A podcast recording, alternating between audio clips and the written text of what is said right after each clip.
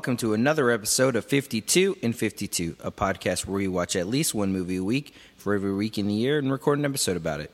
Uh, today, Josh and I are actually doing our second annual Oscars podcast right now. Um, I think you put it. You called it Podskers last year Podskers when you put it up when you when you posted it. so this will be the second annual Podskers, and um, last year we had a little bit more fun with it. Uh, we didn't really just want to go down the line and talk about all the boring shit that the Academy nominates. All the white people that were going to win various awards. Yeah, so we sort of came up with our own categories, and we did the same thing again this year. Uh, I think we'll just start with sort of we sort of want to reflect on what we th- want slash think should win some of the major categories. Uh, hint, not La La Land, um, and then sort of just go through some of the categories and movies that we just wanted to talk about from the past calendar year, from I guess you know 2016. Um, so why don't you go ahead and start, Josh? What do you want to start with? Best Picture, actor, actress. W- w- what's on your mind right now?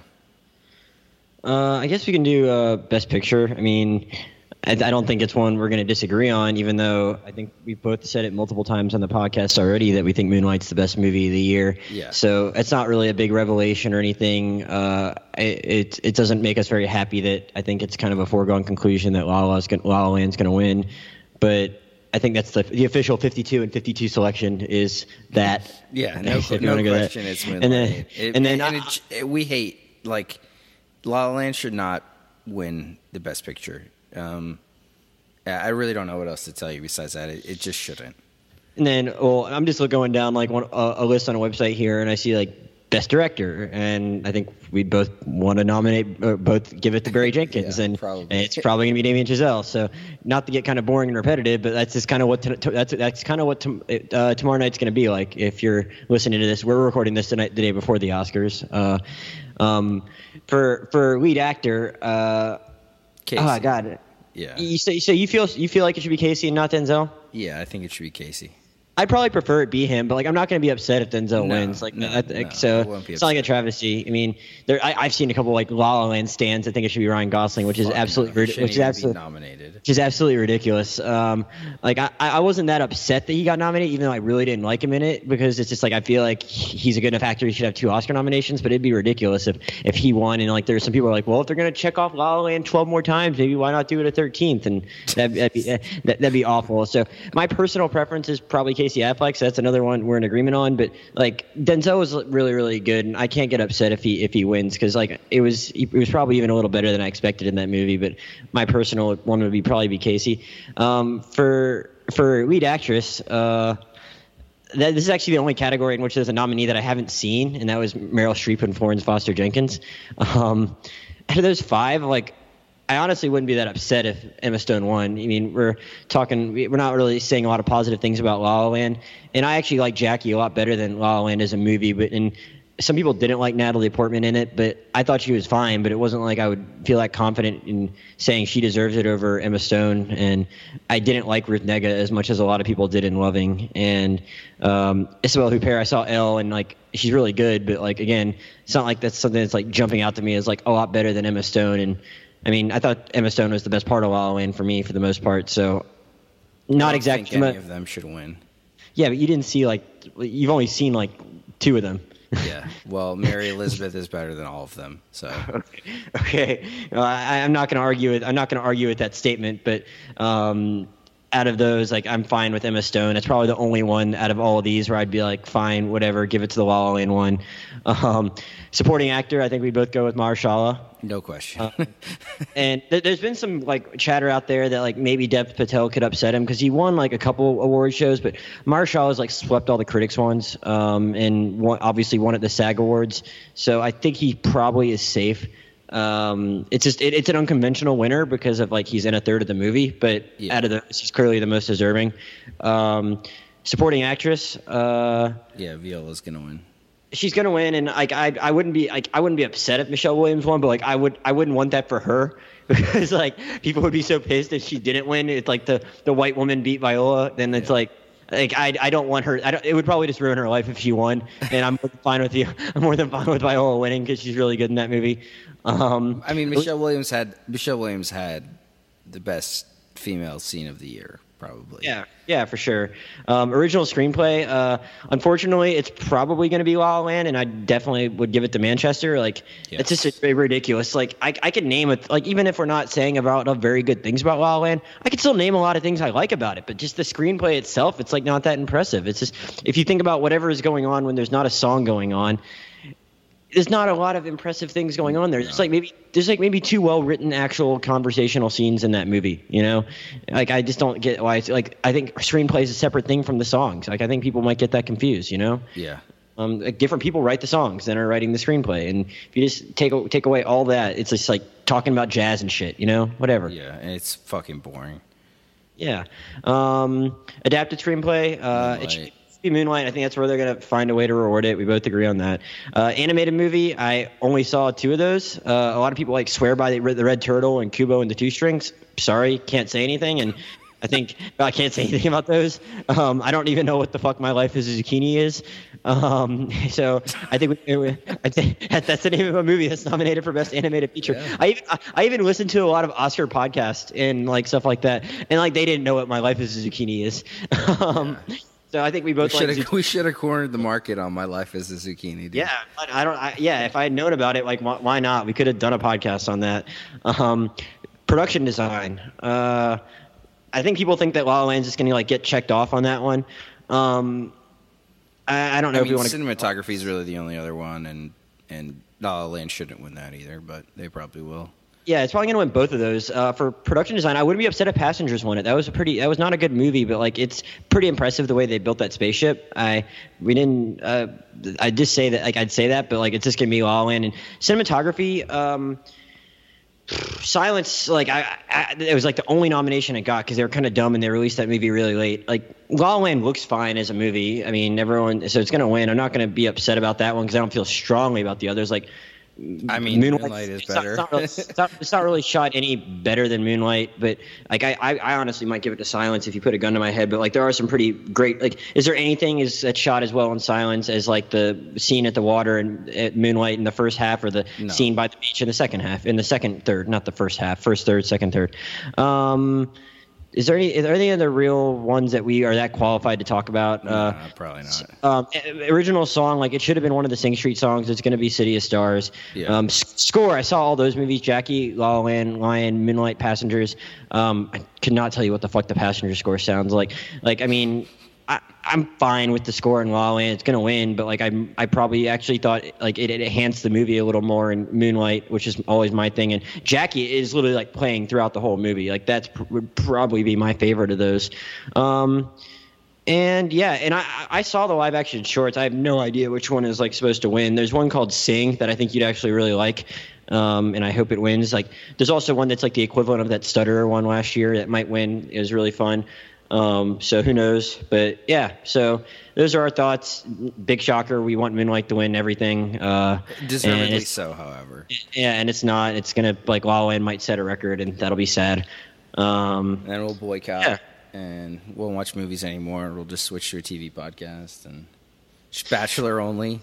Uh, there's already enough bachelor podcasts out there. I think uh, it's it's but yeah. I, I mean that I, I, I might just have to. Uh, uh, yeah, I don't know. It'll be it'll be it'll be frustrating when when that happens tomorrow night. But I've already kind of resigned myself to it, so it's whatever. Um, but yeah, so uh, I, now we can talk about the movies that we actually like instead of just lamenting that like one that we didn't really love that much is going to win all the awards because we want to talk about like our ten favorite movies of the year. And like I, we- I have no idea really what's going to be on Anthony's list besides Moonlight being number one, which we'll share because Anthony like really didn't like a lot of movies last year. Um, and so I'm, I'm, I'm actually excited. I, I think there's a, lot, a little more suspense in doing this than I did last year with you because I think we actually probably had more similar lists last year than we are going to do with this. Um, I, uh, I, I, I there's probably only going to be like I saw a good amount of movies that you didn't see, but I most of them are probably weren't that good. Only a handful that I. I think that's the reason I didn't end up seeing them. well, yeah, but like there's like a handful I told you to watch that you didn't watch yet, but there's only one of those that's actually in my top ten, and um. But yeah, so uh, I, I don't remember exactly how we did this last year. Do you, you just want to like say, say what like our number ten is each, or or do you want to go one to 10, 10 to one? one to ten because I didn't write anything down yet. Oh, so you actually haven't ra- ranked your top ten, but we're about to do our top ten. Yeah, Cool. That should be that should it should be really uh it should move really smoothly then. Um, So yeah, I think number one is Moonlight. There's not a whole lot to say for either of us on that one that hasn't already been said, but certainly um, a movie like a very one of the more unique movies we've seen in recent years that tackles a lot of issues that um, you aren't seeing addressed in movies these days, and fortunately found somewhat of an audience. I think it ended up making over $25 million, which is pretty incredible for a movie of that subject matter, and just a very beautiful and powerful film. With it's pretty incredibly acted too, and very impressive how they cast a lot of the roles in that movie because it's really no big movie stars and to have it be that good and uh, hopefully barry jenkins gets to like go do all the things now and that's about all i really need to say on that. Do you have anything you want to say about moonlight? No i mean we co- we covered it in the moonlight podcast we don't need to we don't need to dwell on it here. Yeah okay so what's your number two? Manchester Okay, I, I, I kept Sing Street number two.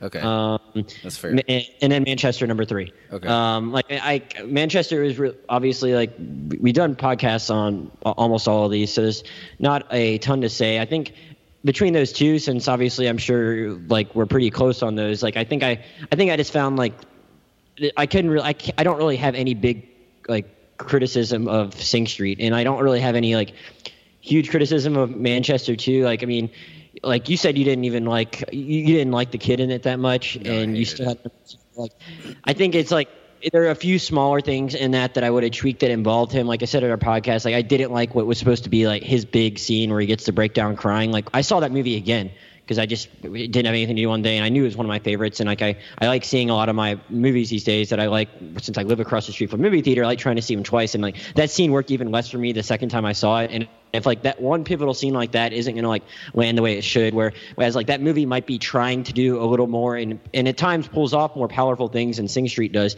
i think sing street like there is i just didn't have any qualms with it you know? Like yeah, yeah like sing, like manchester might have some more powerful moments but it's like sing street didn't whiff on any one scene like that and that's probably like the one reason i had it above it. Um what, what was your number three? Uh 10 cloverfield lane.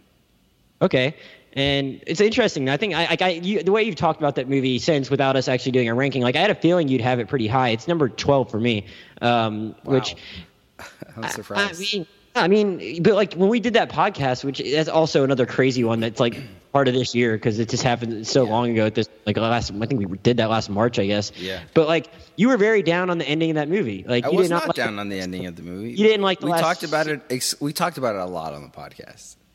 Yeah, and how it is was like the weakest part of the movie. Yeah, it was probably. the weakest part of the movie, but I mean, it's still okay. So you still liked it? Yeah. Okay. Yeah, like, I think, okay, yeah, it, it, was really good. Okay, like I just remember, like I mean, we all still really liked it, but like I thought we all like agreed, like we didn't think it was good. Like, but like I mean, that just shows how strong it is that, up until that point for you to like have it there. But I mean, uh, yeah, I don't know. Maybe maybe it's t- like you you you change the way you feel about things as you get further removed from stuff, and who knows? Like I might regret some of the, a, few of the picks I have ahead of it as we go on. But uh, but yeah. Um, what's your four? Uh, Green Room. Okay, Green Room is like it's like 19 for me. So you know, I mean, yeah. Well, I had Sing Street five, so those are.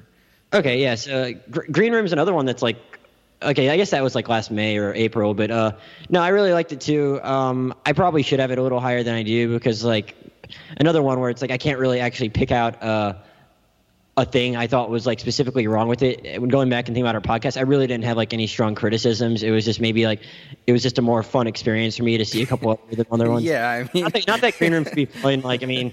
It's it was a little dark. Really, it's dark, but like I mean, it shouldn't be something that's like an inherent knock against the movie. It's just like my movie going experience felt a little more like just whatever moved or had more fun with other stuff. Um, but like that is probably one I should have a little higher because like I can't go back and say there's any one thing that that movie really did poorly because I even remember on the podcast I was just like I didn't actually have any that stronger criticisms or whatever. It just like for whatever reason didn't stick out to me like that. Um, my number five, you said your number five was uh, Sing, Sing Street. Yeah. But yeah. My number five is Don't Think Twice. Okay. Uh, I have that seven on my list. Okay, so yeah, we have a little bit of overlap, and yeah, I mean that that's another one that's like being uh, that the one I think the thing I think about is interesting about that is like I have a weird relationship. I talk about movie trailers like way too much on this podcast, and uh, I mean it's an interesting thing because like we argue a little bit about it because like you'll not go see a movie because of the movie trailer, whereas like I like probably like you're I've tried you just don't I just know if it's gonna be trash. Like, Yeah, and, and then like I and then I, I don't make a decision about it. Like I let myself I, I I sometimes just can't help myself get that excited, and I'm gonna go see it regardless of whether or not I think it's good. And sometimes like like whether it might be La La Land or Hail Caesar, like probably watched those trailers like 20 times last year, and was like se- severely let maybe even more than 20 for La La Land. Like especially that first teaser, and like I ran out of the theater every time I saw the second tra- trailer because I'm like I'm gonna love this movie. I don't need to see anything else. Whereas like Don't Think Twice was another one I thought it was like a really good trailer, even if it wasn't like a whatever like a lot of the others. I just thought like, oh, I'm gonna like the subject matter and it looks really fun and it sounds catchy. The, the song they're playing sounds catchy, and like I liked it. I, I, I really still liked it a lot. Same with Sing Street, and I was like worried that one might not live up to it just because I, I I was one that I got really excited for, and it it was pretty much just as good as I expected it to be. Um, number six, I have Hunt for the Wilderpeople. I have that number ten on my list. Okay, that's one. That's one of the few we didn't do a pod on because it came out like another one that came out while we were studying for the bar exam last summer, and just did it. Or I saw it actually the night of the first night of the bar exam with Yeah, Rachel. it with Rachel, yeah. Uh, like we, we, it was like we just didn't have a lot of time in the weeks after that because I was like going on one of my other job interview road trips, the one I didn't bring my microphone on because I actually recorded the "Don't Think Twice" at Hell or High Water, Water, Water and War Dogs in a hotel room, and I just like we just didn't really get around to Hunt for the Wilderpeople for a while after that. But I mean, uh, we obviously uh, like those people involved with that. We both really love what like uh, what we do in the shadows, and um, Thor. I think, and yeah, so it's like Thor, which is probably one of our uh, something that like neither of us are really huge on as far as like our favorite Marvel properties. Like I think we're pretty excited to see what uh, Taika Waititi brings to it because and has uh, Tessa Thompson in it too. So that's one that like look forward to this year. Like that we wouldn't maybe otherwise be that excited about. Yeah, super uh, excited in the grand for that of things. project. So that'll be really weird to see how that one turns out. Yeah, I Uh, have Hell or High Water six on mine. and I have it seven. Okay. Um, yeah, It, it's just a really good movie, up and down. Um, Mm-hmm. There really isn't much to, to complain about. It's a really good script. It's modern day western. I mean, we recorded a podcast about it, and I'm sure we're going to talk about it a little bit more with some of the other categories that we're that we're that we've got. Yeah, just uh, I mean, and westerns are something that are hit or miss for me, like especially classic westerns. But it's cool when you can do it in a modern day setting like that and do it really well. And we were both like skeptical about it at first, and then like really liked it. And uh, Taylor Sheridan, the the writer who did Sicario, obviously like has two more movies coming out this year. So um, w- one of them being the Sicario sequel. So good for him that he's continuing to get to do a lot of work because he's obviously really good at what he does. Um, well, actually, no, I do have two that you haven't seen in mind. Or what did you have seven? Uh, don't think twice. Okay, all right, you already said that. Uh, number eight, I had Little Men, which is one of the ones that I said you need to still check out. It's on Netflix now for any of you who haven't seen it because it was one that got like a really small release, and it's about of uh, I don't even know if you know what it's about. I've just kind of mentioned it to you, but it's about these like uh, this one kid who's in a little bit more of a wealthy family in New York City. You're not wealthy, but like his family inherits like a like a like a building in New York, like just a regular two story building in a good location in New York from his grandfather who dies, and they move into it, and there's an apartment on the first floor, and, or on the second floor, which they move into, and on the first floor is a dress shop that his grandpa has like rented to this woman for like the last 20 years at like a well below market rate, and then they they decide to like raise the rent on them and it, but except this kid has become really good friends with the son of the woman that owns the dress shop. And it's like how their family is like having this argument over the price of like the rent of a New York City dress shop affects their friendship. And the kids are both really good. It has uh, Greg Kinnear plays the kid's dad um, the the kid who lives in the apartment's dad. Um, and he's actually really good. But the the kid who is uh, the kid who's from the poorer families, like really good. He's one of the, I'll be talking about him a little later in the podcast too. Um, so yeah, it's just like a weird story that's very small, but actually pretty powerful. And um, for a movie that has like no budget to have kid actors that uh, to find kid actors that are that good, because I'm always fascinated how like a movie like Jungle Book can have like a 150 million dollar budget, but can't find a good kid to to, to play the, to play the one part that matters. but then another movie that has like a one million dollar budget can find two kids that are good. So just a pretty cool movie in that regard. That it's like kind of boring subject matter, but still really powerful. Uh, what was your eight? Uh, Civil War. Okay, I have Civil War ten. Um, Love Civil so, War. Great movie. So yeah, that was uh, that was one of the ones that uh, like you were inspired to go to like again like two days later. Um, Yeah. I saw it. I watched it. I sat through the whole thing again when it came out on Netflix, and I mean, it's just like we both were like kind of on a little bit of a high after we saw Age of Ultron too, but we can kind of came to realize like I mean, it was good, but it wasn't like on the level of something like Civil War. Because like I, I tried to watch Age of Ultron again on an airplane in the la- in the last year, and like it was actually kind of hard to get through again. Yeah. Uh, whereas like I was able to watch Civil War straight through the second time when it when it found when it got to Netflix. So just I mean, I just think it's so impressive how they um, juggled that many characters and like it, ensemble, yeah. and it knew what to do with them. Like, I mean, I think we, uh, like, it didn't, like, I mean, so, some of them obviously had less to do than others, but it, like, it didn't, like, like, there was a the like, it didn't really, uh, like, ask, it didn't really try and do too much with anyone or do too little. Like, they were there, like, Ant Man showed up and was funny and it was fine. Like, he just, he, Yeah. you didn't have to, like, make him one of the main characters. And, um, but, like, you, they might have given, um, they might have given Wanda a little more to do, and like it worked. Like she, they, they, they, and then they, like they had enough to do with like Natasha and Steve that like you knew you, they've established their those characters well enough through the other movies that like it's such a powerful moment when like at the end where like or at the end of that fight at the airport where like she lets him go. You understand why just because they know each other, and that's like something that cinematic universe is set up very well because that DC's not doing, like we talked about last week, like Batman. It's like Yeah. they've done all they've, they've done they've done all of these movies in the right order that like it allows them to pull something like that off, which is the one thing that's scary about Justice League, possibly. You know, Yeah. um, you have anything else to add to that one? No, no. I, ha- I had Deadpool next on the list and Wilderpeople, which we already talked about, and that rounds out my top 10. So I, I had Deadpool 13, um, so obviously really like it too, and uh, I had Jackie 9, um, which uh, not a lot more to say about that. I we I did a long podcast obviously on that with with our friend Hannah, and just like pretty cool movie that.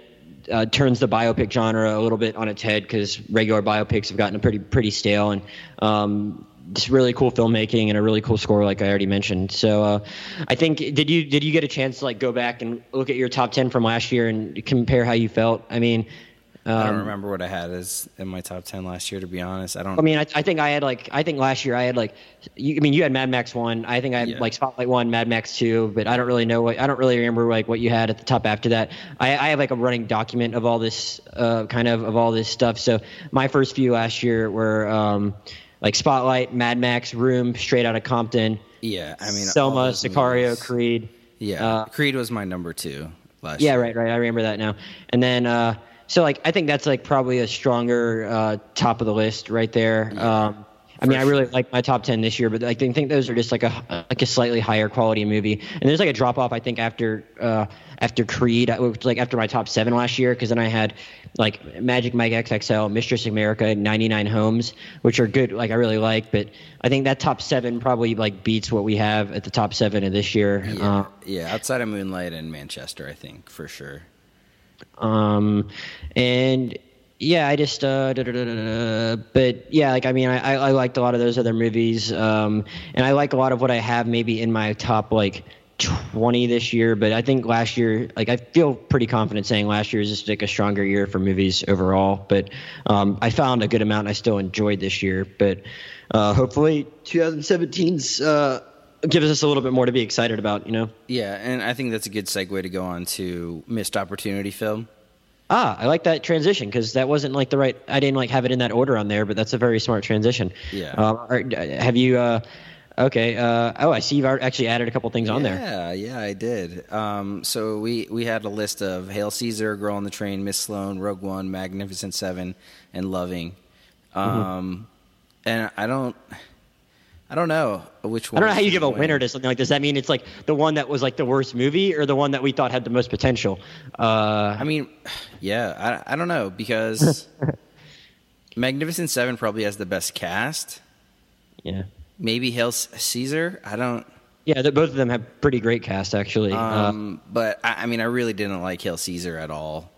yeah, it, um, had, it, had- it had two great scenes. Uh, yeah, which I added one of them for best scene. Yeah, yeah, I saw that. Uh, so it had two really great scenes, and then other than that, it was just like a bunch of like aimless whatever. Coen brothers feel like show, telling a bunch of vignettes and Yeah. whatever, and that was it. Like it would have been cool if it was kind of a heist movie with all those characters involved, because all those characters were for the most part were fine in and of themselves, but it didn't really come together as anything that interesting. And like you know, they're they're filmmakers that are capable of tying a bunch of shit together and making it interesting if they really want to, and that just wasn't what they wanted to do with that movie.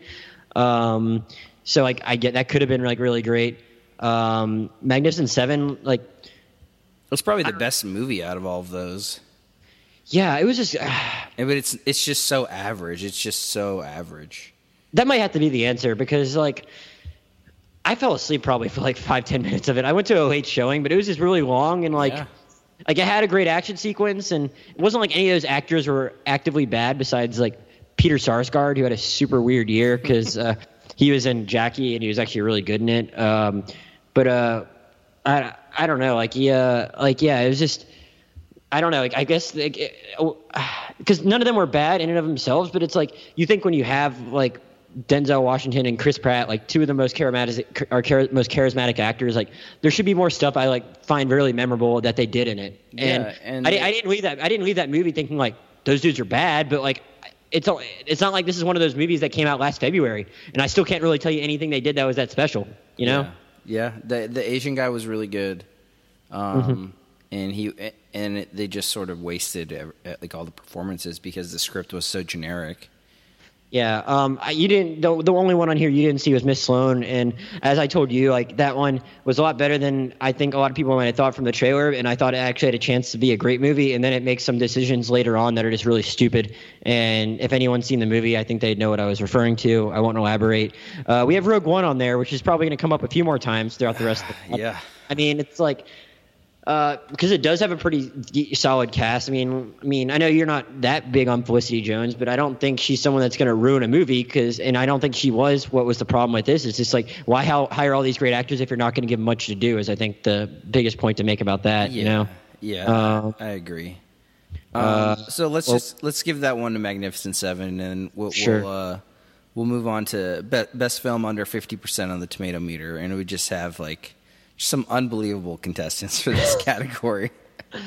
Uh, yeah. Um, I th- so we have uh, Pride and Prejudice and Zombies, which uh, we One of our best enough to- podcasts. We were, yeah, we were. I mean, I think two of these are two of our best podcasts, really. Uh, and the next one being the Fifth Wave, which is another one that was just a great podcast and maybe one of my favorite movie going experiences of the last few years because it was on my birthday, and I think it totally caught us off guard because I don't know, I don't know why we decided to go to it. I mean, it wasn't like I don't remember being totally excited. I was just like, I like Chloe Grace Moretz. We don't really have anything else to do tonight. Let's just go to it. And I, I I enjoy movie going experiences where like the audience is just on the same page as you for the most part, and everyone's just like laughing at all the right parts, and you're having a grand old time. And I think that was probably the case with both of those movies, Um, because like they were both like really like maybe not like I don't know. I, I here's the difference between those two. Like the Fifth Wave isn't a, isn't a good movie. Like we actually just like, but we, we just love we, we we love it in spite of that because we had so much fun there and we laughed at it even if it really didn't want us to laugh at it. But like I think Pride and Prejudice and Zombie shouldn't be in this category because it was actually like Yeah, it was did it better. legitimately good. I, I think it actually did a better job of doing what it set out to do. Like it wanted you to laugh at all those parts. There's a couple parts in that movie where like maybe not, and I just laughed because that one guy had a dumb face, and that the girl in front of me in the movie like got really annoyed at that. But like it, it, it sets out to like want to make a zombie movie that is silly, and it did that. And I don't understand why people didn't like it. And I think that's why maybe it might win this category. We should also mention Hardcore Henry, which is weird because like we both we, we went with a big group of people, um, and actually enjoyed our time there. And it was actually like started out like really good on the tomato meter. I guess whatever for whatever reason they showed it to critics first that really liked it, and then like it ended up at like fifty or forty seven percent or something like that. I don't know why. I mean, I, I that movie wanted to be a unique. T- tell an action story in a unique way, and it did that, and it had a fun Sharlto performance. Like I don't know what was bad about it. Like it might not have, it might not have been like one of my 15, 20 top films, but like you, I don't understand what there is to actively like not like about it unless you just really don't like shaky cam. In which case, why are you going to see that movie? Yeah. Uh, uh, and then we had the accountant, which uh, both of us thought was solid, and uh, for whatever reason, like was kind of shit upon. But like I think out of all those, like Pride and Prejudice is like legitimately a good movie, yeah, and no question. I think I- Accountant is legitimately a good movie too. I'd probably say I just preferred Pride and Prejudice a little more, um, just because of like how much fun it was, and uh, but yeah, like I, those are clearly the, probably like those are both good, but my personal winner is uh, Pride and Prejudice and Zombies, and I think that's available on a couple different streaming services at this point. If you haven't seen it, like maybe Amazon Prime or Stars Play, highly recommend it. Even if like it's, and I highly recommend watching it in a group because it was a fun one to watch in a in a totally filled theater. Yeah, for Um, sure. And uh, our next category, which I guess which is here on our Google Doc, which I think is another good transition, is uh, best performance in another was not good movie. and um, like I think four of our nominees here are, or three of them are in movies you didn't see because you didn't see Nocturnal Animals. Like Michael Shannon got an Oscar nomination for that, and it's not a good movie, and I'm not complaining about his Oscar nomination. Uh, and then Chris Hemsworth in Ghostbusters, one which you didn't see, and I totally don't blame you for not seeing, but he's actually really funny in it. And then Jake Gyllenhaal in Demolition because I really I hate he I don't think he is very good in Demolition. Oh, okay, whatever. I liked him in it, but also not a great movie, even if I like parts of it. But the winner, I think, running away is yeah. Liev Schreiber in the Fifth Wave, which, uh, like we said, qualifies as a good movie that we really enjoy. But I mean, uh, I, I, think that he. I mean, we we, we could have like uh, we we probably sh- did, we probably fucked up by not mentioning him earlier when we were talking about maybe people that uh, just like if we wanted to go a little deeper in like the best supporting actor conversation, like still give it to Mahershala, but like I don't know, maybe he could have slid into the fifth spot. I mean, I don't know if you want to go back and look at who else is nominated with Mahershala. Like I wouldn't have been upset if you just like given we have a spot in there instead of Lucas Hedges. Yeah. Or even, I mean, I, I think John Goodman should be there too, for the record. But yeah, yeah, you could. I mean, I don't know. Uh, like Michael Shannon's really great in Nocturnal Animals, but like I wouldn't have been upset if it was just John Goodman instead of him. Uh, no, I, meant, I meant John Goodman in in like Ten Cloverfield. Oh no, yeah, that's what, yeah, yeah, oh, okay. yeah, yeah, yeah, yeah, I mean, for for support for best supporting yeah, actor, yeah, yeah. I mean, there was Not like for I don't being understand. a bad movie. Yeah. No, no, no, no, no. Uh, but yeah, I don't understand why that wasn't like a thing that got talked about a little more. But I guess they wanted to go with some of the more like prestige films, uh, whatever. Cool. Like, still bad that John Goodman doesn't have a um, doesn't have an Oscar nomination. Hopefully that changes at some point. Um, which one? Which one of these do you want to do next? Uh, let, us rotate towards best performance from somebody that we hadn't previously known. Because I think Okay. there's a lot of good. Uh, there's a lot of good people in that category. Mm-hmm. Uh, Trevante Rhodes, Moonlight, Third Act. Um, Mm-hmm. I mean, we talked about him a lot on the Moonlight podcast. He's great. Uh, Glen Powell, everybody wants some.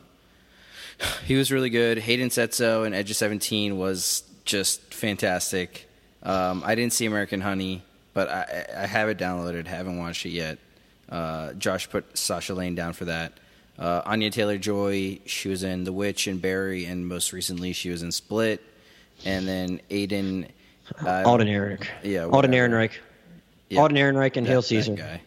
Yeah, feature Han Solo. Um, God. Yeah, this is it's a, it's a, it's a really good category. Um, uh, I mean, I guess um, my favorite movie out of these is obviously Moonlight and then Edge of Seventeen. Um, I don't know. Hayden Szeto Like- might win this category, though. Yeah, it's like uh, I mean, like, because it, it feels weird to compare him to Trevante Rhodes because they're both asked to do like completely different things. Um, I mean, but they both do what they're asked to do extremely well. Uh, I mean, like to let. I don't know. It, feel, it just feels it feels weird pitting them against each other because they're both incredible in totally different ways. I mean, we can cop out and do a tie if you want. Uh, it feels weird like picking against Moonlight in anything because he's obviously really good. Uh, but like, I mean, I think I think maybe almost what I don't know. I was gonna say maybe what Hayden Szeto had to do is harder, but like, what what what just like, but like Yeah. what Trevante Rhodes has to do because with that like saying because he says a lot in the movie without saying much at the same time, Yeah. and that's a hard thing to do as an actor. But to do what Hayden Szeto did, and for and for that not to just feel like some weird cliche or like some awkward Asian stereotype, and to hold your own against in a scene with an actress that's as experienced as Hailee is. Um, i you can say that's just as impressive, even if that's a movie that isn't nominated for any Oscars, whereas Moonlight has like eight Oscar Yeah, and nominations. the thing is, know? when you're watching Moonlight, you sort of expect, like by the third act, right, that it's going to be really good still. They know And what they're doing. And Hayden sort of just jumps out at you out of nowhere, just as like just delightful and, and super fun too. Yeah, and he's 31 years old, which we, I still can't get over. And he like is obviously like very convincing as like a 17 year old. So Yeah. uh, I, I don't want I don't want to like insult either of them, but uh, it sounds like we. Uh, we're, we're, we we can if we want to just give an official 52 and 52 award. I guess put a gun to my head. We can give it to Hayden. we can give it to Hayden. Um, let, let, let, let another movie have some love. We've been a little, we've been gushing over Moonlight a lot. Um, I guess uh, somewhat related to that, we can say best surprise performance. Um, that's kind of related to something like that. Um, I, I, I put on Dan, Daniel Radcliffe playing a skinhead in Imperium, um, which is one I do think you would like if you get around to that. I, I need to watch it. I, I have it downloaded too. I just didn't ever get around to it for whatever reason. Yeah, I mean, like I just think uh, whenever Daniel Radcliffe is in anything, like he's actually pretty good. And I mean, I know you weren't big on the Harry Potter movies, but just the fact that like he was someone as big as Harry Potter, whenever he can actually disappear into another role, I think that says a lot about his skills as an actor. Um, and uh, Blake Lively in The Shallows. Great uh, film. Yeah, and like we uh when we saw that, like we talked about her a little bit on the pod, and it's like she seems like she's been around forever, but we haven't actually we hadn't actually seen that many things she'd been in. It's like we knew she'd done Gossip Girl and like Green Lantern and Sisterhood of the Traveling Pants and accepted, and that was it. So for her to like hold her own, being the lead, With and being, like, the really only- not acting against no, anybody. no one to play anything against besides like Steven Seagal or whatever that bird's name was. Um, very, very, very impressive on her part. Um, and, and like the one scene in which she did have to act with another person really was with that with that like guy that barely spoke English in the truck, and like she was really fun in that. Yeah. Um, so really cool performance. Um, the next one I have I put on here is Chris Pine in Hell or High Water. Um, Super surprising. Yeah, because like I really had he's another guy like been around for a while, but I can't say I've seen like that many. I never watched the Jack Ryan movies. Uh, I didn't watch the Star Trek movies. Um, like so, I just hadn't really seen him in a lot of things. And like when I first saw the trailer for the movie before I knew it was by the guy that did Sicario, I'm like making Chris Pine play like a super Southern dude. This looks stupid. And like he was really good. Like I mean, like Jeff Bridges and Ben Foster are like actors that are like more like being more critically acclaimed and in their career, but I thought he gave just as convincing of a performance as them. Um, Yeah, and, yeah, and, and like you said, the biggest part was nobody expect. you saw the trailer and you're like, oh god, this is going to be awful, and then Yeah, he so- was really, really well rounded in it. So definitely a good surprise. Uh, next one I have on here is Kate Beckinsale and Love and Friendship. Uh, an, another one which I'm still insisting you watch eventually, and I, um, which you said you're open to watching, you just haven't had time yet. Uh, like she's just like hilarious in it, and she's another person who I hadn't seen a lot of before.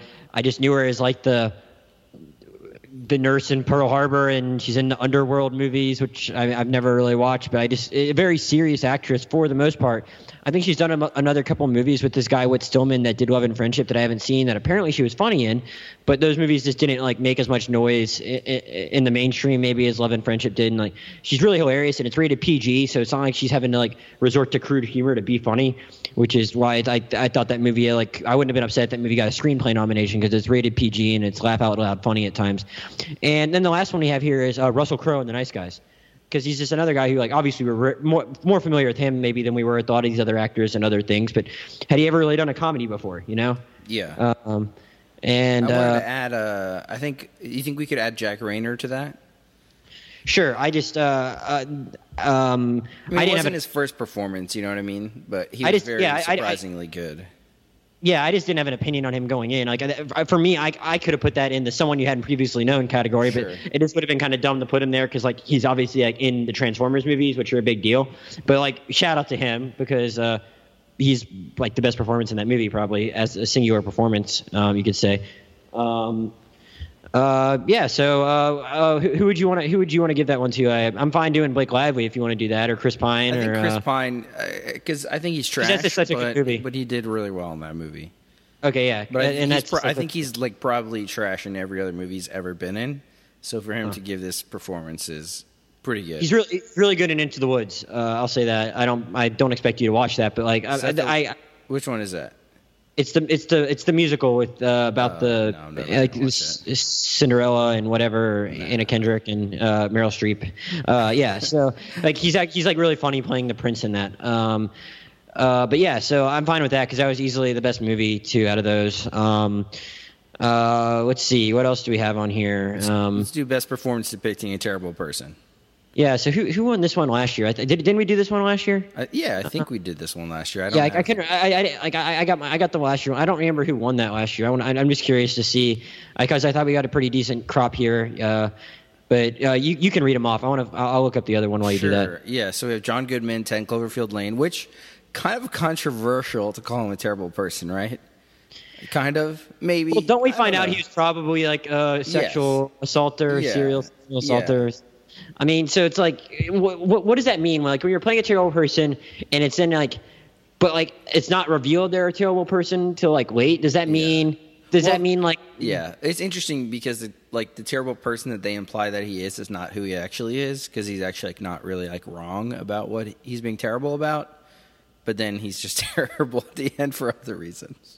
Yeah, it was kind of like that uh, the, the the episode that Matthew Rhys was just on on Girls. Like, Yeah. do you consider that guy a terrible person or not? like, I think a- I think he's a I think creep I think he's a creep. But it's like when you don't actually know that they're terrible until the last because they make you think that maybe he's not, but then it's like, oh yeah, he is. So it's like, do you give him credit for like being terrible because like they're clearly like hiding something that that person is there the whole time?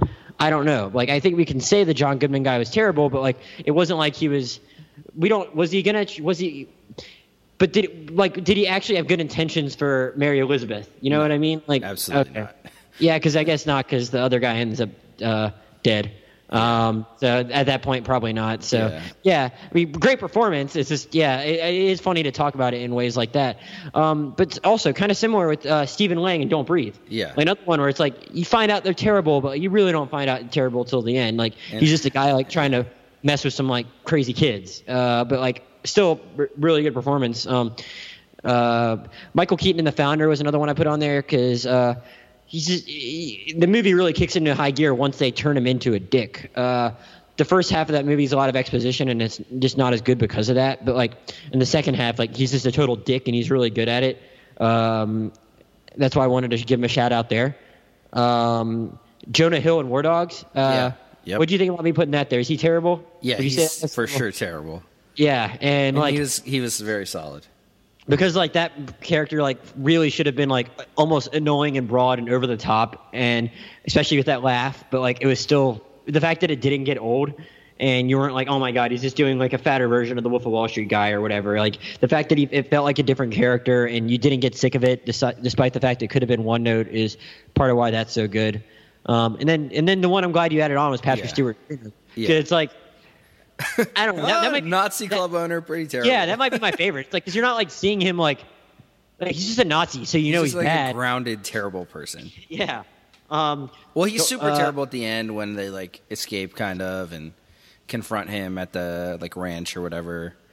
don't forget to go to uh, what was the line? Don't forget to go to your uh, racial superiority class on or whatever. Um, one of the better lines of the year. That's maybe another category we should think about for next year. I just hadn't even considered something like that. Best line. Yeah. Uh, I might even think of a few before the end of this podcast. Actually, now that I thought about that, um, but that was just an amazingly like understated comic line. Um, but yeah, like, do you, do you think he he was sufficiently scary, or is it just like he was a. Nazi? Like, even throughout, because it's like you just know. I, I do like it because it's like I don't know if you've ever seen him do like interviews and stuff. Um, like he's a very uh, chippy British guy, Yeah, you know. for sure. He's so super for him to think, and like I mean, he's the good guy in the X Men movies. So it's like for them, this is like you know because of the way they respect that guy, that like obviously he's like the big bad, but like you don't doubt that he is because I think of the way he plays that character is like, all right, that guy's probably capable of some serious shit. Yes. Um, which is why I'm fine if you want to call him the winner because uh, we felt a little conflicted on those first two. So if we want to give Patrick Stewart the win there, I, I'm, I'm perfectly happy to do that. Yeah, I, I think that's a I think that's a good a good place to to give it to him. Okay. Um, I, I have best. Oh, what were you gonna yeah, say? go for it. Um, I had best performance playing a dumb person on here. Um, I don't know if that was one you even looked up and down your list of movies. If you saw anything else that jumped out to you, um, I had Alden Ehrenreich and Hail Caesar, which obviously pretty amazing performance. Um, being that the you know, part of it, he was in one of our one of the scenes we're going to list later. But like aside from that scene, which is obviously very impressive, because in that scene it's he's saying a line and not doing much else, but he's still freaking hilarious. But he's like good throughout. This play it doesn't get old, it's, which, which is the thing where it's like a, a guy that's one note in that way for not to get old. Uh, the next one we have is Matt Smith in Pride and Prejudice and Zombies. He was Um, so good. he's like just like totally clueless and the thing is that like that should almost be like a that should almost be too creepy what that guy did in that performance because he's just not leaving that woman alone uh, but he's like so harmless and dumb that it isn't creepy. And the, that like because he's so good at playing like clueless and dumb it's not creepy. It's just like this guy has no no self-awareness and it's hilarious um, next one I had Temple Baker and Everybody Wants Some. The cat shouldn't be in the fridge. Yeah. um, that guy had never acted before either, um, which is kind of incredible. Was an intern at Annapurna Pictures, which is the producer of the film, and there it is. I don't even understand. How, I don't even remember the full story about how he got in there, but just worked his way in there, and uh, to be like to again just be there. Like most of these guys are very one note for their movies. It's just like you're dumb, you're dumb, you're dumb, and it's whatever. And he was really hilarious and had never acted before, so I wanted to give him a shout out. Um, and then I had Andy Samberg and Popstar Never Stop Never Stopping, um, a movie which like wasn't a great movie, but like made me laugh a lot and um, really had great command of that character. Uh, but and I guess like like I said, for a lot of these guys that are dumb, it, it is kind of one note, and I think just the fact that it the movie revolves around him more so than it does those other three guys, and you don't really get sick of him. The problems with the movie are more that it probably could have gone for more of a just a cohesive satire throughout. Maybe that's not what you should expect out of the, the Lonely Island guys. Uh, but I wanted to give him a shout out because I did think he did a good job of acting in that. But uh, did, would you have a preference amongst these four? Um, I don't know. No, Yeah. I, I, I think you can go ahead and give the winner because you you saw Pop Star and I didn't I didn't get a chance to see that. Uh, yeah, I mean, I don't know. Like, I, I, he's definitely dumb in that movie, but I mean, uh, I don't know. Like, I think, uh, Maybe uh, maybe Alden. yeah, because that's like a coming out party, and like for that, like, I mean, no, he he'd been in a few other movies before, but that was like the most noticeable thing he'd ever did, and like, Parlay I, don't I think that I don't know that, so- that good for him on that, but like it could have easily that that like I don't know. I think you know I think that I, I think I would have to give it to that one. Like Matt Smith was really good, but like that's just a more that's just a pretty. I think that's probably a pretty well written part too. Same with Temple Baker. Like those are some well timed lines, and you have to be on to deliver. But I think if a lesser actor plays the part that Alden did, it's a Uh, stupid. It could have you know? fallen apart for sure. It would have just been like, what the fuck is this put part? Yeah, I actually watched here? that back today on YouTube when I was adding it on the for Yeah. the best scene. Yeah, so I think that's why I, should, I think that's why we should give it to him. And I think that's. Do you want to transition to best scene now because of that? Yeah, yeah, let's go for that. So there's i this is probably one of our favorite categories and there's I, I don't know, there's just like a lot. Uh, the the first one we wrote down was the dining room table scene at the end of the first part of Moonlight, um, which is just really really good and, and understated and but it's very out there. Um, Casey and Michelle in the Manchester by the Sea at the end when they run into each other. Uh, just f- best scene in the movie. It was fantastic. Um, the prom dream sequence song from Sing Street. Uh, I think I, I, I t- told you to add that. I really liked that scene. Uh, and I watched that movie again recently, and it was still really good. Um, I think the apartment raid in Triple Nine was really good, and they they sort of had the what do you call it the uh, with the camera Tracking shot? tracking, Tracking shot. shot. Yeah, uh, and I, I, I, mean, as far as I know, I thought it was very on point as to what they would actually do, and uh, Mm-hmm. within the movie, I thought it was pretty awesome. Uh, the airport scene in Civil War was just fantastic with uh, all the ensemble and them all getting apart, like we were talking about earlier, and and it, it was great. Um, and the "Would that it were so simple" scene from Hail Caesar with Alden was just it's so fucking stupid, but it's so good. Um, and then the last scene that you added was the from Indignation. I haven't seen it. If you want to speak on that, Yeah, I mean, it was a movie like I gave you a hard time about not seeing before because I thought I was going to want to talk about it, and like I think there is some worthwhile stuff in that movie, but it's also a movie that has trouble deciding what exactly it wants to be about. Like if you watch it, there's like there's like three things that movie could have gone deeper on and just been more narrow or it's been longer um, and more fully developed each of them and then the endings just way too finishes way too fast like it had a lot of potential when you have three actors in it that are as good as uh, a few of these people like with Logan Lerman and Sarah Gadon who's in Enemy and Tracy Letts who is just like kind of your go-to person for surly white dude these days and a lot of different things. Um, th- there's a scene in the middle of it with between him and Logan Lerman that is, I mean, literally like a 22 minute scene that's just them talking and. Like it- it's it's great. It's kind of like the equivalent of last year, how we had um, the the band's uh, the scene from Love and Mercy where they're uh, filming Good Vibrations, uh, or they're putting together Good Vibrations, like a movie that's not great, but like a scene that just sticks out. It's like, wow, if the rest of the movie could have been this good, like it would have been Oscar-worthy movie. Um, and that's kind of what this scene in Indignation is. And um, like, I'd almost recommend the movie just for that. Just don't go into it like expecting to think it's going to win, be like worthy of any Oscars. Uh, but really solid scene, and um, so I wanted to throw it out there and. Um, I definitely like. We went through this a couple weeks ago. We started putting together these nominees, and it's not as good as the the choices we had last year. But I think those first two are like on par with anything we saw last year on the scenes, and then the others are still really good. I just wish we could have like had more that jumped out to us. Yeah. And for whatever reason, like I mean, I, I thought about these a lot, and like just nothing quite did. Um, but I mean, I don't know. Like I mean, both, both those first two are great. Uh, I think I'll give it to Manchester. yeah. Um, It was sort of like unexpected, in, especially in the context of the movie. I think.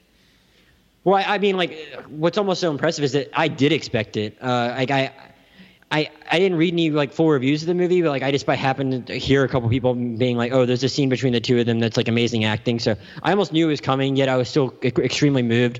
So I'm fine giving it to that. Like the the one in Moonlight is really good too, but I mean, that's almost more about the situation and the themes at play than the actual acting itself, um, which is great too.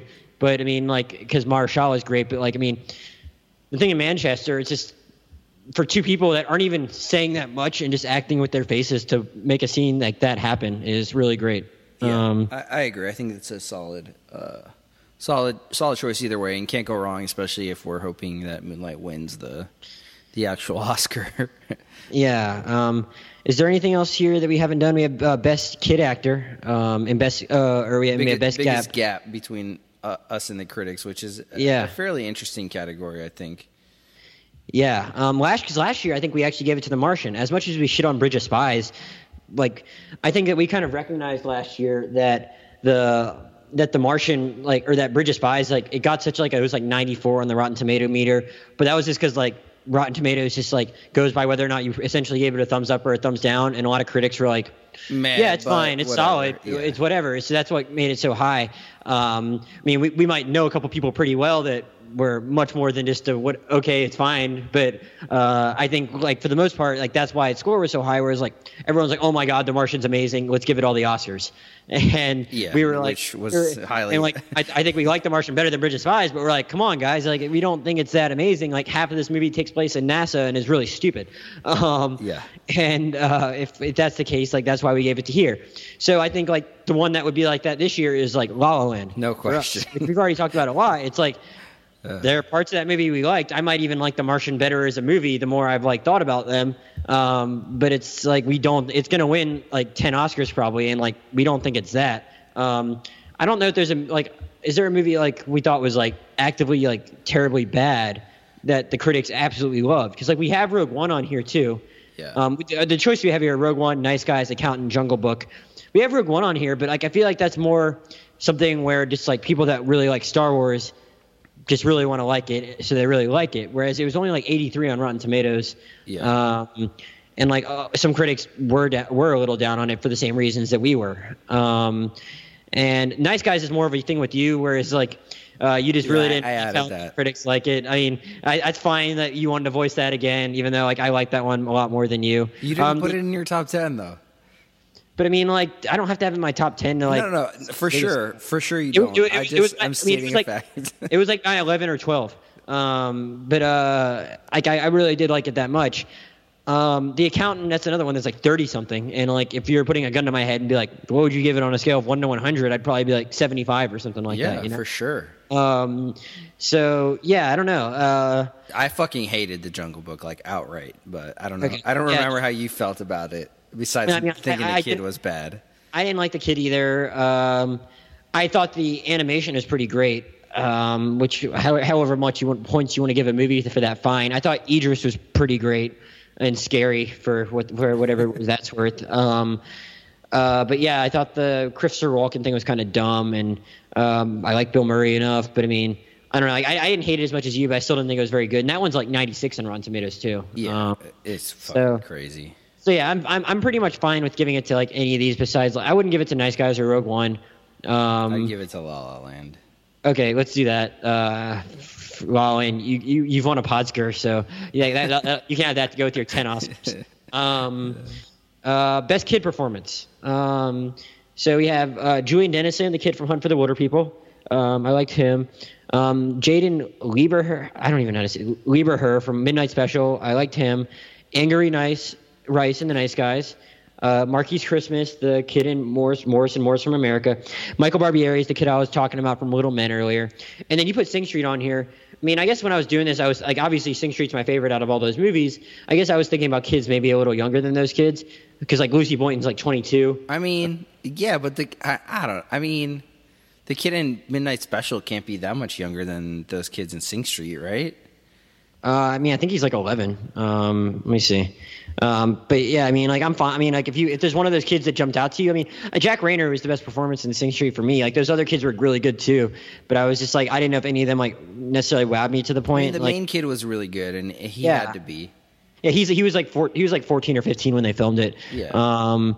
So yeah, like I mean, if if, if you wanted to go with him or something, I, I wouldn't complain. I just I guess that my head was just in a space for younger things. Um. So yeah, the kid the kid from Midnight Special uh, was born in 2003. So I guess he would have been like 13 or 12 when that thing was filmed. Um. Because my thing with that was like I thought he was really good, and that movie falls apart Yeah. if the kid is if the kid's bad because it's all about the kid mostly. Like Michael Shannon is obviously a big part, and Joel Edgerton are big parts of it too. But um, and he had a couple corny lines in it. Like for the most part, like while we didn't like the end of that movie, like I thought it is well written for the most part, but he had a couple lines in that that were kind of corny, and he delivered them really well. Uh, which I already made that point on the pod that we did about it, but I liked him for that. Um, but I mean, uh, I'd be fine if we gave it to Angourie Rice too, because I know you really liked her, and she's Australian. and- Yeah. and she does a perfectly fine American accent, which is pretty damn impressive for like a Ten year old or whatever like a- she is. Yeah. She's like 13 or 12 when that thing was filmed too. So, um, yeah, uh, kid from Little Men's really good too. But like, so I hope you watch that and give me your thoughts on him. But like, I don't want to give it to someone you haven't seen because like I who I don't feel that much more strongly about than any of these others. So, I mean, would you want to do the kid that played Cosmo in Sing Street or Angourie Rice or do you- do you- Angourie Rice is good. We can give it to her. Okay. Give it to her. Um, shout out to her. Hopefully, she has a little bit to do in the Spider-Man movie because that movie has a shit ton of people. But I'm excited to see uh, what she does in that world. Um, yeah, we had a couple other categories that we didn't really totally fill out because we had a lot of like that were like jumped out with a lot of things last year, like robot or performance by a kid disappointed in their parents. But th- we just couldn't really think of a theme that really ran throughout a lot of the movies this year. What Um, about uh? What about like some bad movies or some movies that you just want wanna shit on some stuff last time before we Yeah, yeah. before we, the- before we put him away. Uh, let me let me pull out my list here. Um, uh, I do- non non DC universe movies. oh shoot, that takes out like three of them. Dang um, or, um, I, well, I, did, I would we- bring up Neon Demon for sure. Okay, that's that's you. Um, You're not. You, you liked it that much? I like the first half. I've said it. I didn't like the second half. I like the first half. So if you want to shout that out as being bad, go Yeah, for it. fucking Um, I'm not gonna. I'm not gonna argue that. I'm not gonna argue with you. Um, and then I also have. Uh, where are the other? Where's my document? Sorry. Um, uh, but the end I have. Oh yeah, Ghostbusters was bad. Uh, like I mean, I, I don't. I, I mean, if if I don't. You, if someone like said they didn't see it just because it has like women in general, I know you don't like Miss McCarthy, but some people were honestly just like it has women. I'm not going, which is a bad reason. But they didn't. They, they didn't. They, did, they, they, they, they didn't miss a good movie. Uh, so like yeah, if, you should not go see a movie just because of the gender of the main characters. Um, but, but like it wasn't like they missed out on anything good because I literally only laughed at like two Chris Hemsworth things and nothing else. Um, I would say X X Men Apocalypse. that was bad. Uh, trying to think of like another one that wasn't. Uh, um, I thought Moana was bad. Like people, like, that was another one I should have had on the us and critics list. Like I could, that could have been that instead of Jungle Book for me. Like I, there's probably, like the yeah, sure, like The Rock is good, whatever, but like. I, I, I, I actually could probably list more things that I found redeeming about Jungle Book than I could about Moana, which is just like such a traditional, boring movie for me.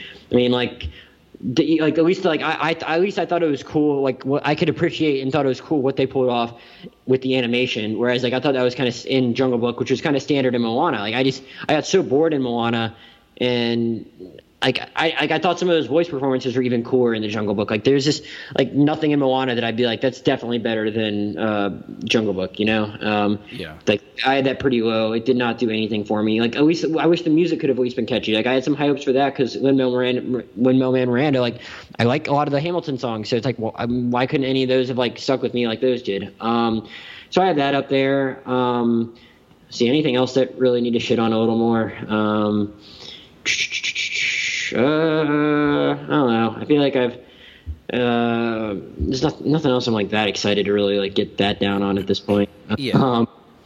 Um, I would say Uh, Eye in the Sky, underrated movie that came out. Uh, yeah, last that- that's another one that you, you can already see on Amazon Prime. Go see it if you didn't. Um, I actually think it actually did do okay at the box office though. Um, I want to say that I think uh, like while I still wouldn't like say, well obviously it still wasn't in my top ten. I do think I've like come around a little bit more on Arrival since we did our podcast on it. Um, like I just I feel like I uh, I let you talk me into a little bit more of a negative view of it, and then as I got further away from it, I was like, I mean, like some of this stuff, like criticisms are still valid, but like I still feel like I kind of appreciate it a little more than I originally did. Um, like I agreed with you, like on the cinematography, like maybe not being Oscar good, because but not because like I thought it was like actively bad throughout. Like there was that one scene that might have gotten nominated with those clouds when they fly in, and it's like it looked fake, but it was real. And other than that, I don't think they tried for a lot with that, which is one thing we dwelled on some.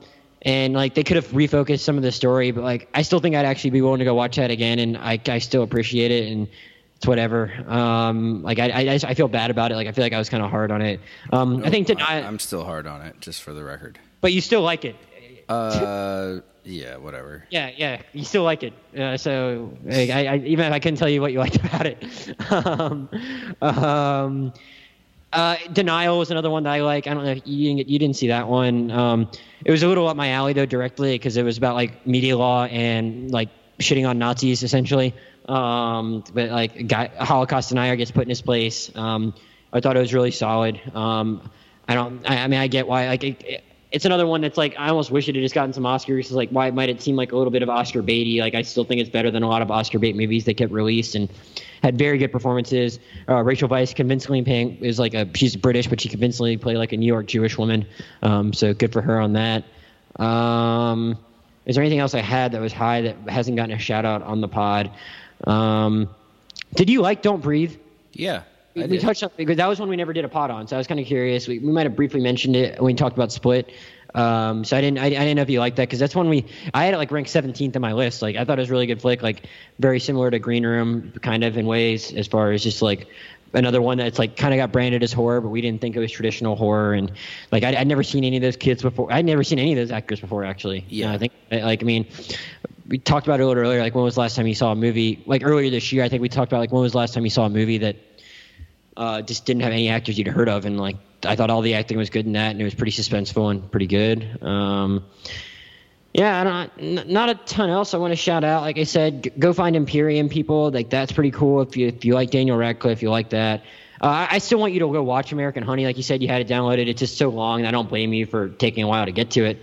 Um, oh, and let me look at because there's a few movies I have up here that were like ones I saw this calendar year that were technically from last year. In addition to the Founder, like uh, um, Live by Night sucked. Uh, I wish it had been good because I liked all Ben Affleck's other movies. Uh, I, I was almost going to do a podcast with that on someone else, but it was like so forgettable that it just wasn't worth it.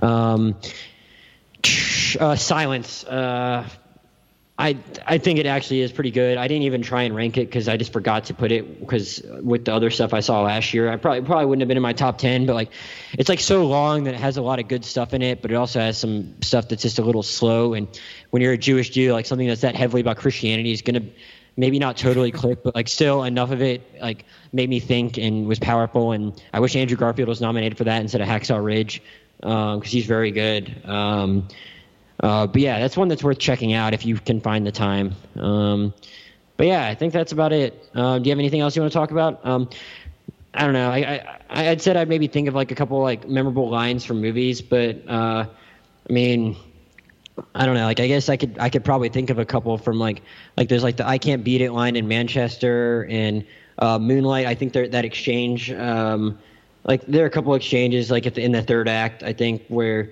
you're not sure what Chiron is going to say to um, Kevin, but when he says like uh, you're the only person that's ever touched me, um, like that's pretty strong because you have no idea what he's going to say in that moment, and it's so you're very suspenseful. You're not sure like because there's so much history with those people, and then that that's what he goes with. It's like kind of shows you what's been on his mind, and I think that's why that's so memorable for me.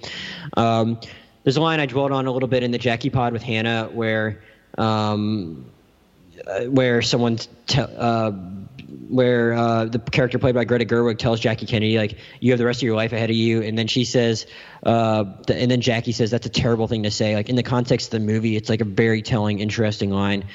Um, Yeah, I'm trying to know. Like, I mean, that's something we should think about for next year and kind of go out on that. That that could be. I'm just. I was just trying to think if there's anything that jumped out, but I feel like if we think of to kind of keep that in the back of our mind, like we do with best scene, that could be a fun one to do for next year. Yeah, Uh, yeah. I think I, I, I think that's something we can uh, we can keep on on on our minds for next year when we're watching movies. Um, the only other one is Hidden Figures. We didn't really talk about, but that counts for this for this year.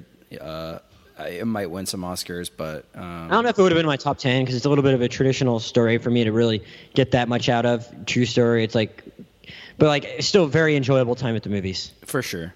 Um, so thank you guys for listening. Uh, you can find me on Twitter at aklambake, a k l a m b a k e. And I'm Josh Jurnovoy, J O S H J U R N O V O Y. Podcast Twitter is 52 in 52 pod. Podcast emails 52 in 52 pod at gmail.com.